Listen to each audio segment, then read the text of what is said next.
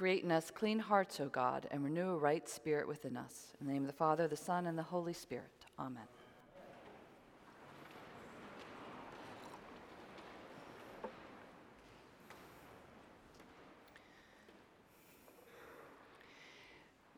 We begin Lent, as usual, with the temptation of Jesus.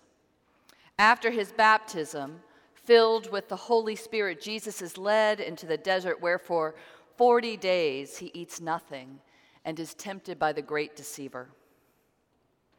We tend to focus on the kinds of temptations the devil offers, or in popular movies and books, we imagine the temptations were like those that we face daily sex and money, success, cutting corners, gossip. But in Luke's gospel, the temptation is not to something, but away from something, away from Jesus' identity as the Messiah. Here, the devil is attempting a sort of identity theft, to tempting Jesus to believe his identity lies somewhere else than with God the Father. Yes, Jesus goes into the wilderness where he fasts and is tempted for 40 days with temptations that are pretty fundamental. Show us what you've got, Jesus. Demonstrate your power. Perform magic tricks. Turn stones into bread. Rule all the kingdoms of the world just for a small price, Jesus. Get God to do your bidding.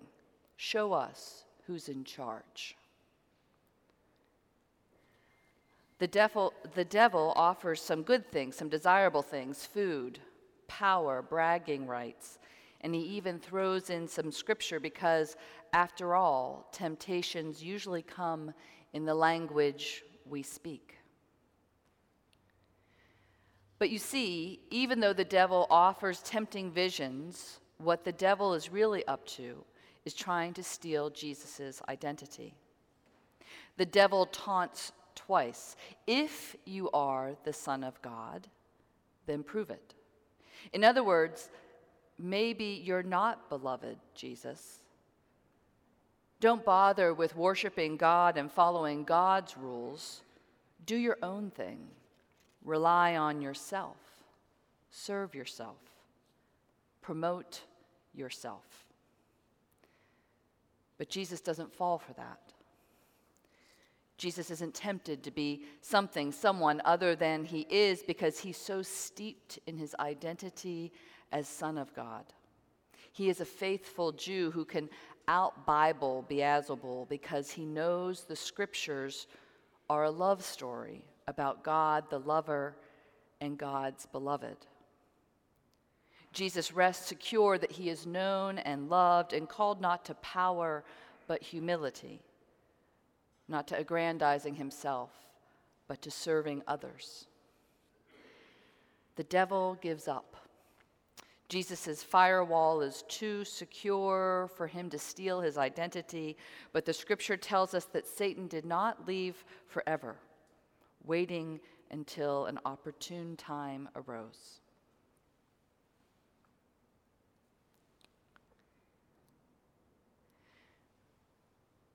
We might hear this story and imagine that these temptations are unique to Jesus, and in many ways they are. After all, we're not going to be tempted to turn stones into bread. We're not going to try, the, try to rule the world, at least I don't think we are, and we're not going to jump off a cliff to test God. But oh, how often we face attacks on our identities how often we are tempted to stray from who we are and whose we are. How often are we lured away from our identity, tempted to be other than whom God created us to be, beloved? We are told by every advertiser out there that we're not enough as we are. We're not handsome or hip enough, not sexy or smart or young enough so we ought to buy more to improve ourselves. During this politically divisive time, we are told that we are better than some groups of people, that we ought to fear them We ought to defeat them. We'd better protect ourselves, and the only cost is to give up just a little of what we truly believe in generosity, compassion, fairness.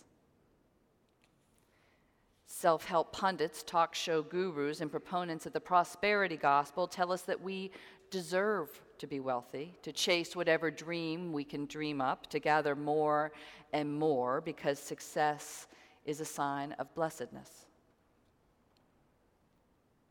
And even our own internal voices lure us away from our true identity as we veer from self aggrandizement to savage self criticism. Temptation is whatever tries to steal who we truly are and replace it with a false self.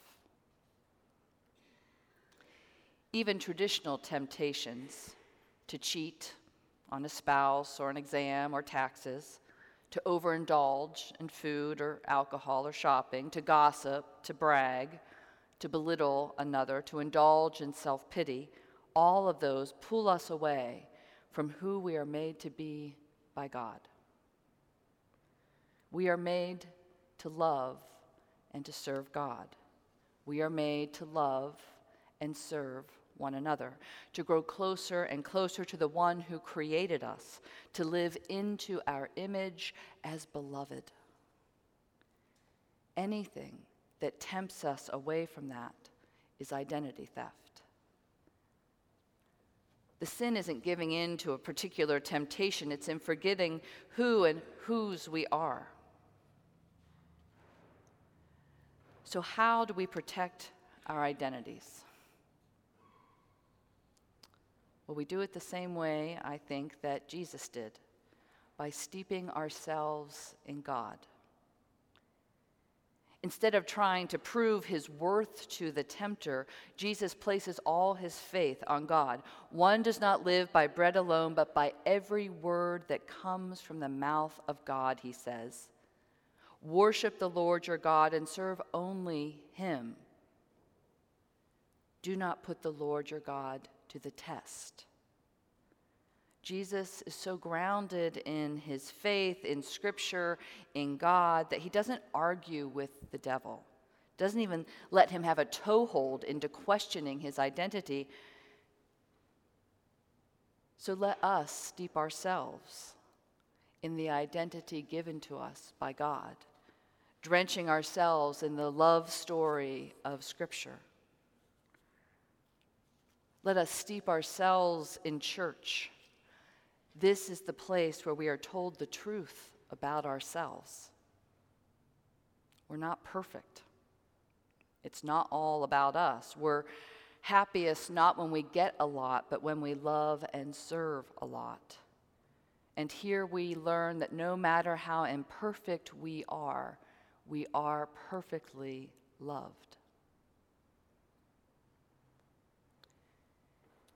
And then let us live deeply into this Lenten season, this time of year that bids us to repent, turning again and again back to our Lord, back to who God calls us to be faithful to God, and beloved.